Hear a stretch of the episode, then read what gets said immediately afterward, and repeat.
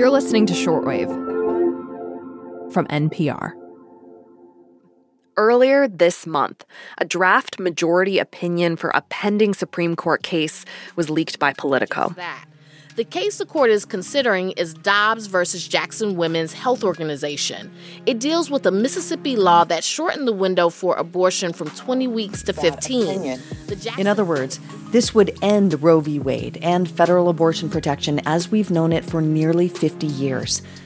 If Roe is overturned, decisions about regulating abortions would fall to individual states, including states with so called trigger laws, laws that would go into effect soon after the Supreme Court decision and would severely restrict most abortions, establishing near total bans or bans after six weeks of gestation. And the earliest a lot of people know they're pregnant is around four weeks you can ban abortion, people still get abortions. That is important to know that people will be denied care and that that will put their health at risk. Liza Fuentes is a senior research scientist at the Guttmacher Institute, a research organization that focuses on sexual and reproductive health and supports abortion rights. As a researcher, Liza says access to a safe abortion is healthcare, and protecting that access is protecting public health public health is a broader practice that ensures the health of communities. So, what goes into public health isn't just collecting data and looking at risk factors, but partnering with communities and um, looking at broader priorities in communities to promote health. Within any community in the US, a lot of different types of people seek abortion care. 60% of people obtaining abortion care are already mothers. Three quarters of people obtaining abortion live with low incomes or below the poverty line. 61% of people obtaining abortion care are women of color. One in four uh, abortion patients identify as Catholic. About half of people who get an abortion are in their 20s. And in the US, according to the Guttmacher Institute, about one in four women will obtain an abortion by the time they're 45. That number changes by country for sure, but certainly there's no country on this planet where people who are pregnant do not require the ability to terminate a pregnancy when they no longer want to be pregnant.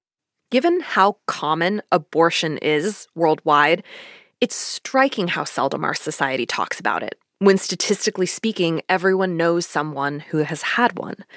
To lose access to this procedure not only impacts an individual, but their family and community too.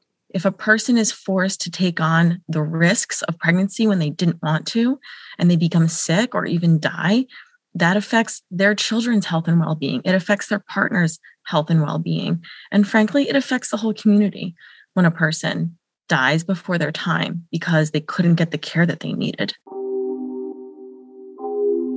Today on the show, the intersection of abortion and public health, how abortion fits into healthcare and the safety of pregnant people. This is part one of our discussion with Liza. In part two, we'll talk about what it looks like in practice for health agencies to treat abortion as a matter of public health. I'm Emily Kwong. Thanks for listening to Shortwave, the daily science podcast from NPR.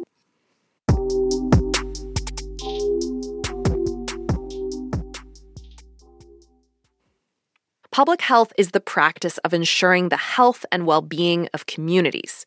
That's done through data collection, but also a lot of on the ground work, partnering with community groups and really thinking about what policies lead to the best health outcomes for the population you're trying to serve. So, in the case of abortion, the question becomes how do we protect the health of a pregnant person? For Liza, it means looking at abortion as part of family planning. Family planning is the ability to decide if, when, and how to become pregnant, to parent. More specifically, more traditionally, family planning refers to contraceptive services. So, ensuring that anyone who can become pregnant is able to use um, contraceptives um, that meet their needs so that they can delay or plan for pregnancy when the timing is right for them.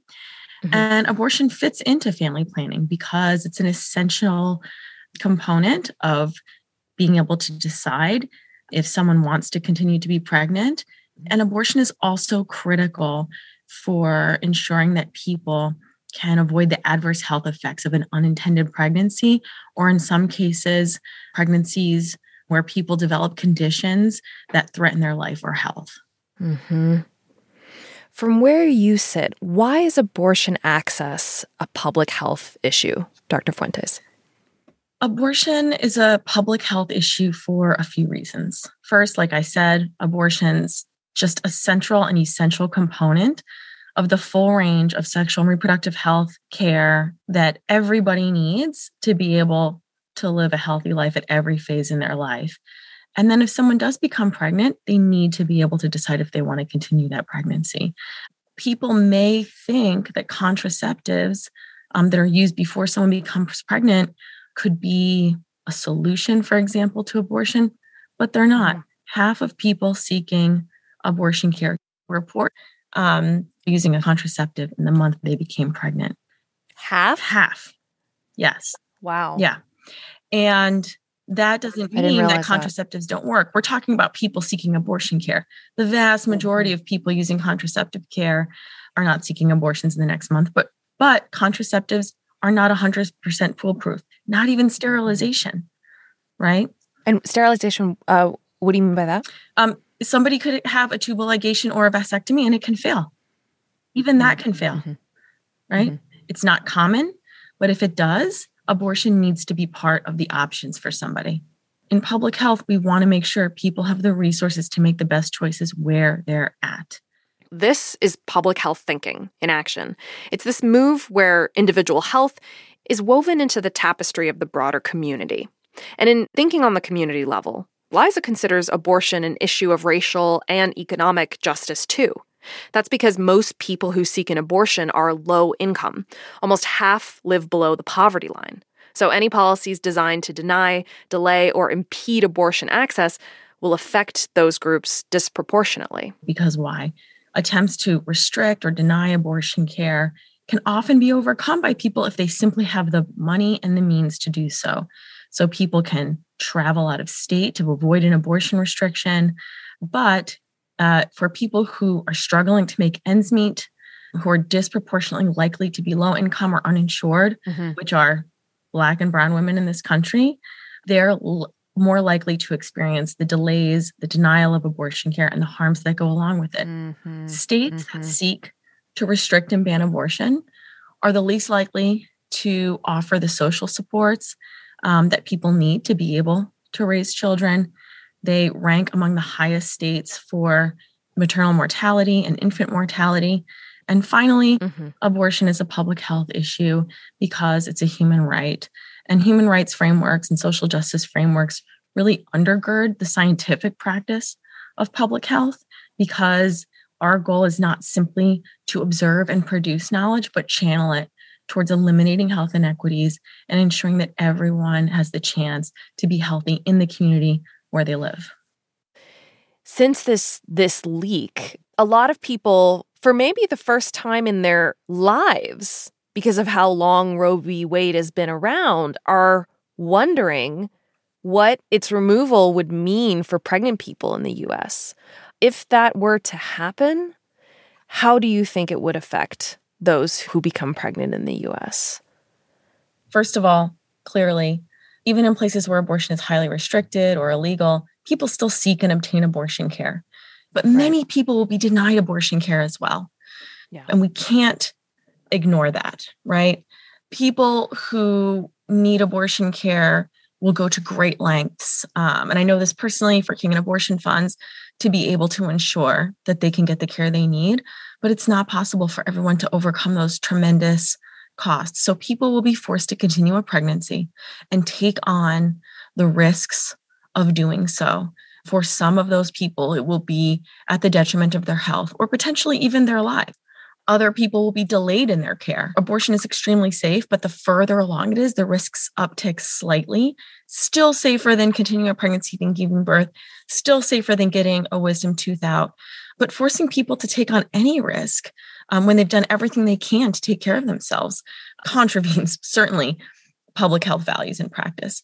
But secondly, all pregnant people will be put at risk if Roe falls because people will be monitored, surveilled, and harassed for the outcomes of their pregnancy, potentially.